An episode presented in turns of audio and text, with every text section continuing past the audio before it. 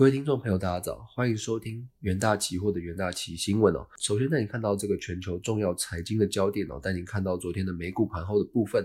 强劲的这个美国经济数据哦，以及拜登哦将提供所谓六兆美元的预算案等利多的消息哦，那也提振市场的买气。而美元的回落，十年期美债殖利率续扬哦，工业以及金融类股领涨，科技股走弱。那道琼哦是收红将近一百五十点。根据外媒报道，美国总统拜登周五将提出所谓规模六兆美元的预算案哦，那以资源用于基础建设、教育和这个医疗保健领域。那预计将使美国联邦支出哦达到二战以来的最高水准。那美国财政部长耶伦哦，他在周四哦也表示。拜登二零二二年财年的这个预算计划将促使美债美国的债务超过美国的经济规模，但不会助长所谓长期通膨的压力哦。近期看到的通膨只是暂时性，那并非普遍的现象。再看到昨天的这个美股，呃，美国四大指数的部分哦，美国道琼指数是上涨一百四十一点，收在三万四千四百六十四点。那标普五百指数是上涨四点，收在四千四千两百点。那纳斯达克指数则是下跌一一点，那收在。一万三千七百三十六点，费城半导体指数则是下跌，呃，则是上涨十八点哦，收在三千一百五十九点。那全球新冠肺炎哦，仍然是持续的升温。截稿前哦，根据这个美国霍普金斯大学的即时统计，全球确诊数已飙破了一点六八亿例哦，那死亡人数也突破了三百五十万例。那美国累计确诊数超过三千三百二十万例，那累计死亡数也超过了五十九点二万。在印度的部分哦，印度确诊数是超过两千七百三十六万例，那巴西累计确诊哦也达到了一千六百二十七万例。好，那在能源的部分哦，昨天的这个原油期货的价格哦是处于一个上涨的态势，WTI 原油期货登上了二零一八年以来的最高价位，那主要是由于一些正面的，像是美国经济数据。提高了这个能源的需求前景哦，那促使石油的价格是连续第五个交易日的上涨，那也导致所谓七月交割的 WTI 原油期货是上涨六十四美分，收在每桶六十六点八五美元哦，那是为呃近月契约哦是自二零一八年十月二十九日以来哦的最高。那七月的交割的布兰特原油期货则是上涨五十九美分哦，收在每桶六十九点四六美元。那美国经济，呃，美国第一季经济成长率哦是达到了六点四 percent。那上周的这个初，呃，初次期失业救济人金人数哦是减少三点八万人，那降至四十点六万人那是为连续第四周的下降。那再加上整个 EIA 的周四公布，美国上周。呃，天然气供应量是增加一千一百五十亿立方英尺，那略高于市场的预期哦。那根据这个 S M P Global 的调查显示，市场平均预期哦是增加所以一千零七十亿立方英尺的部分。而再看到这个国际新闻的部分哦，根据这个德国市场研究机构 G F K 的公布调查数据显示，那尽管德国的确诊病例数有所的下降。并且哦，经济成长前景有所谓的改善的情况，但是消费者仍然是维持谨慎的态度。德国六月的 GFK 的消费者信心指数为负七，但是属于低于市场的水准。那针对这个约两千名的德国人的调查报告显示。德国的六月 GFK 的消费者信心指数是从上个月的负八点六升至负七，那但是低于所谓的市场预期的负五点二。那报告中哦也指出，德国消费者哦对于这个个人的收入状况以及这个整体的经济发展更为乐观哦。但是消费者这个信心在连续三个月的成长以后，购买意愿似乎是有所的下滑。而在 GFK 的表示哦，确诊病例数的减少以及疫苗接种的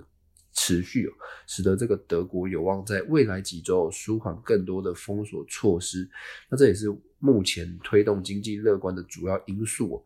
不过，尽管已经回收了这个部分的限制，消费者在许多地方的消费选择仍然受到限制。而疫情期间大量需求遭到压抑，再加上所谓的这个超额储蓄的现象，一旦解除所有的封锁措施哦，家庭开支呃将会有望的大幅增加。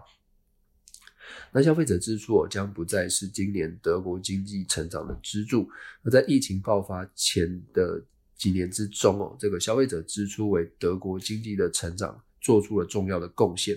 那德国复兴信贷银行哦先前就表示哦，随着德呃随着这个德国服务业和复苏和制造业的供应短缺逐渐的缓解哦，预计下半年德国经济将实现这个强劲的成长。因此，将二零二一年的这个经济成长预估上调至百分之三点五的部分。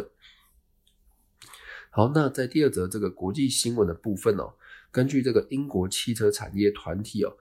汽车制造商和贸易商协会哦，公布了这个英国二零二一年四月的这个汽车生产台数，那总数量是达到了六呃六点八万辆。那之所以出现了这个所谓如此惊人的增幅哦，那主要是因为去年同时期的这个疫情关系哦，所实施的这个封城有关哦。不过与疫情之前来做一个相比的话，还是较于这个逊色的部分。而在去年四月的时候，英国是为了控制不断蔓延的这个新冠肺炎疫情哦，而实施了这个全球规模的这个封锁措施哦。而受此影响哦，大多数的这个汽车工厂也因此被迫停工哦。整个月的生产台数只有一百九十七辆。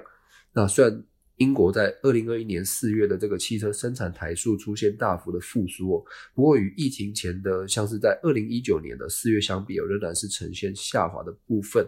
那英国的这个汽车工厂在今年针对这个疫情。采取这个妥善防护措施之后，也再度的重启这个作业的部分。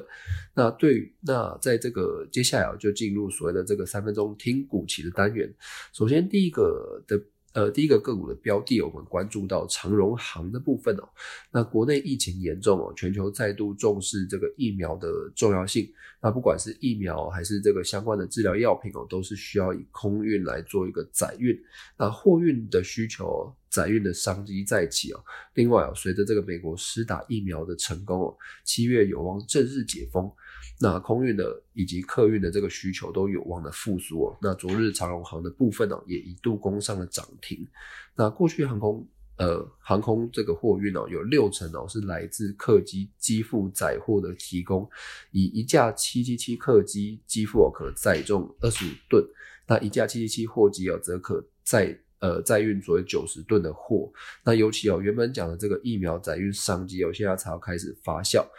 那庞大的载运需求的部分哦，将排挤到其他货品的这个载运空间。而在全球这个客运市场无法复苏之前哦，都有利所谓的航空货运的市场。此外，有 IATA 也发布今年以及这个明年的这个旅客量的预期哦。那全球旅客数量哦，应该可以回到所谓二零一九年疫情前约百分之五十二的水准。那二零二二年哦，则渴望回升到所谓相当于二零一九年百分之八八十八左右的水准哦，让航空股的未来营运哦出现所谓的想象空间。那长荣航空表示哦，目前力求于货机使用最大呃货机使用率最大化的部分，维持这个货运航空最大效益。由于这个全。由于全球针对这个疫苗或相关的治疗的药品哦，都仰赖所谓空运的载运以及货运的需求，导致这个商机再起哦。那此外，这个美国施打疫苗有一些成功的部分，那再加上整个欧洲啊也陆续开放所谓的旅游限制，那全球空运以及客运哦都有这个需求有望复苏。那长荣航期货在周四哦也呈现所谓强势攻高上涨，呃，做一个涨停做收的表现。那在这个第二个部分呢，关注到友达，